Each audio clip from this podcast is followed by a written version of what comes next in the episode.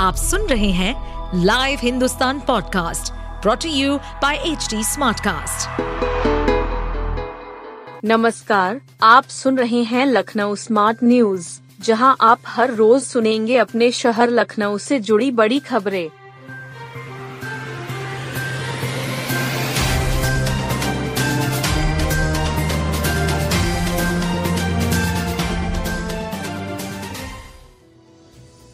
लखनऊ में उत्पादन से ज्यादा हो रही है दूध की खपत। लखनऊ अपनी दूध जरूरत का करीब 60% हिस्सा का उत्पादन कर रहा है। कुल खपत का 40% दूध की आपूर्ति बाहर से हो रही है। ऐसे में डिमांड और सप्लाई के बीच का यह अंतर कई सवाल उठाता है।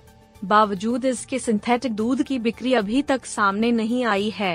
खाद्य सुरक्षा एवं औषधि प्रशासन यानी एफएसडीए की जांच में 37% नमूने फेल मिले, यानी अधोमानक रहे, लेकिन एक भी नमूना सुरक्षित नहीं मिला है। पशुपालन विभाग के मुताबिक लखनऊ में वर्ष 2022-23 में 4,552 लाख लीटर दूध का उत्पादन हुआ, यानी लखनऊ में प्रतिदिन 12.47 लाख लीटर दूध का उत्पादन होता है। दुग्ध विकास विभाग के आंकलन के मुताबिक लखनऊ में दूध की रोजाना खपत करीब 20 से 21 लाख लीटर है। इस तरह से करीब 8.5 लाख लीटर दूध की आपूर्ति अन्य जिलों और दूध पाउडर से बने दूध से होती है। लखनऊ में कुल खपत का करीब 30% हिस्सा दूध दुग्ध उत्पादों पर खर्च होता है। इसमें खोया, मिठाई, पनीर, दही, मट्ठा, आइसक्रीम, घी आदि शामिल है, यानी कि लखनऊ की कुल खपत का 6 से 7 लाख लीटर दूध रोजाना दूध उत्पादों पर खर्च होता है। वहीं 14 से 15 लाख लीटर दूध की खपत घरों में होता है। गर्ल्स एनसीसी कैडेटों को मिला सैन्य प्रशिक्षण। लामार्टिनियर गर्ल्स कॉलेज में बीसीयूपी गर्ल्स एनसीसी बटालियन की 400 गर्ल्स कैडेटों का वार्षिक प्रशिक्षण कैंप पूरा हुआ। इस कैंप में सेंट्रल कैंपों के लिए गर्ल्स कैडेटों का चयन भी हुआ।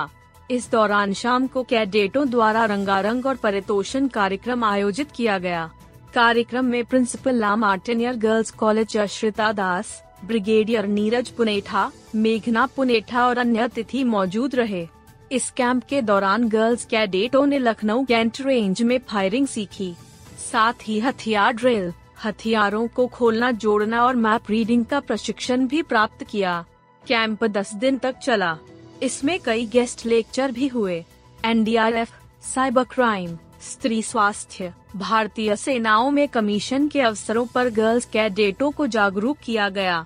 खेलकूद, वाद विवाद, स्पीच और फायरिंग प्रतियोगिताएं भी हुई। अयोध्या में एलिवेटेड रोड के लिए 264.26 करोड़ मंजूर। अयोध्या में गोरखपुर बाईपास हाईवे पर एलिवेटेड रोड बनाई जाएगी। यह रोड करीब 4 किलोमीटर लंबी होगी। इस फ्लाईओवर के निर्माण पर 264.26 करोड़ रुपए खर्च होंगे। उत्तर प्रदेश आवास विकास परिषद की बोर्ड बैठक में इस पर फैसला लिया गया। परिषद अयोध्या में गोरखपुर बाईपास रोड के दोनों तरफ नई योजना का विकास कर रहा है। बीच से हाईवे निकलने की वजह से योजना को आपस में जोड़ने में दिक्कतें आ रही थी। इसी को देखते हुए आवास विकास परिषद ने यहां एलिवेटेड रोड बनाने का फैसला लिया है। एलिवेटेड रोड बनाने से नीचे से हाईवे के दोनों तरफ की आवास विकास की योजना आपस में जुड़ जाएगी। अंदर से ही दोनों तरफ की कनेक्टिविटी भी बन जाएगी। इसी को देखते हुए आवास विकास परिषद ने यहां एलिवेटेड रोड बनाने का फैसला किया है। भारतीय राष्ट्रीय राजमार्ग प्राधिकरण ने इसके लिए उत्तर प्रदेश आवास विकास परिषद को आगनन भेजा था। यह फ्लाईओवर आजमगढ़ अम्बेडकर नगर अंडरपास के आगे से शुरू होगा और सरयू नदी पुल से पहले उतरेगा। 2000 के चक्कर में कम पड़ गए 500 के नोट। बड़ी मात्रा में 2000 रुपए के नोट बैंक पहुंचे। बदले में 500 के नोट दिए गए। नतीजतन अब इन 500 वाले नोटों की किल्लत शुरू हो गई है। अमीनाबाद, हजरतगंज समेत कुछ इलाकों की बड़ी ब्रांच में नोट बदलवाने आए लोगों को कैश देने के लिए छोटाई शाखाओं से मदद लेनी पड़ी।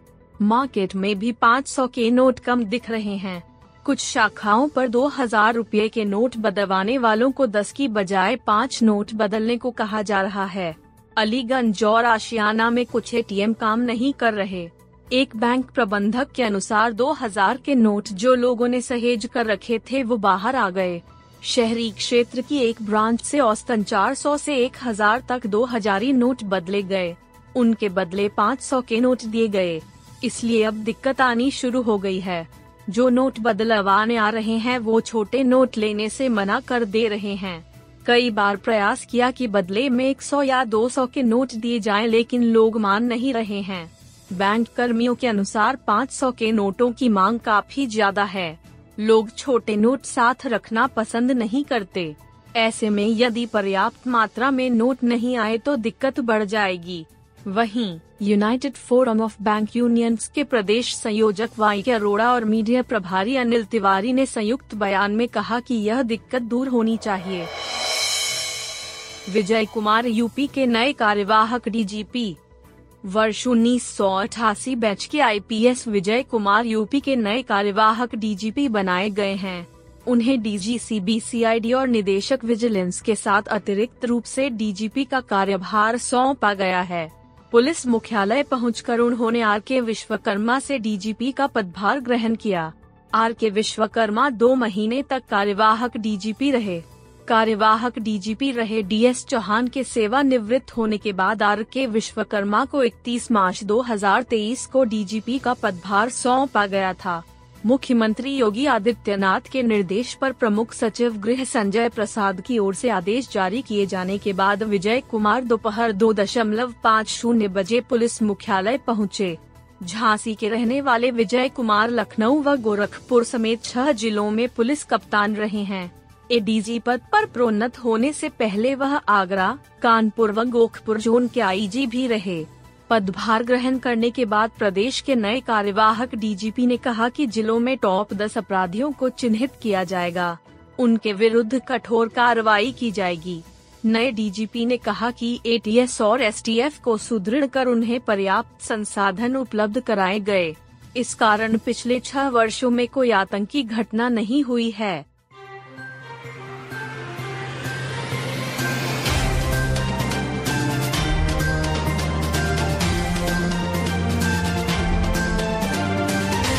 आप सुन रहे थे लखनऊ स्मार्ट न्यूज, जो की लाइव हिंदुस्तान की प्रस्तुति है। इस पॉडकास्ट पर अपडेटेड रहने के लिए आप हमें फेसबुक, इंस्टाग्राम, ट्विटर और यूट्यूब पर फॉलो कर सकते हैं। हमारा हैंडल है @HT स्मार्टकास्ट। ऐसे और पॉडकास्ट सुनने के लिए लॉग ऑन टू www.htsmartcast.com।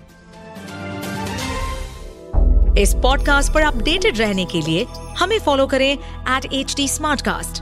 हम सारे मेजर सोशल मीडिया प्लेटफॉर्म्स पर मौजूद हैं और ऐसे पॉडकास्ट सुनने के लिए लॉग ऑन टू www.htsmartcast.com।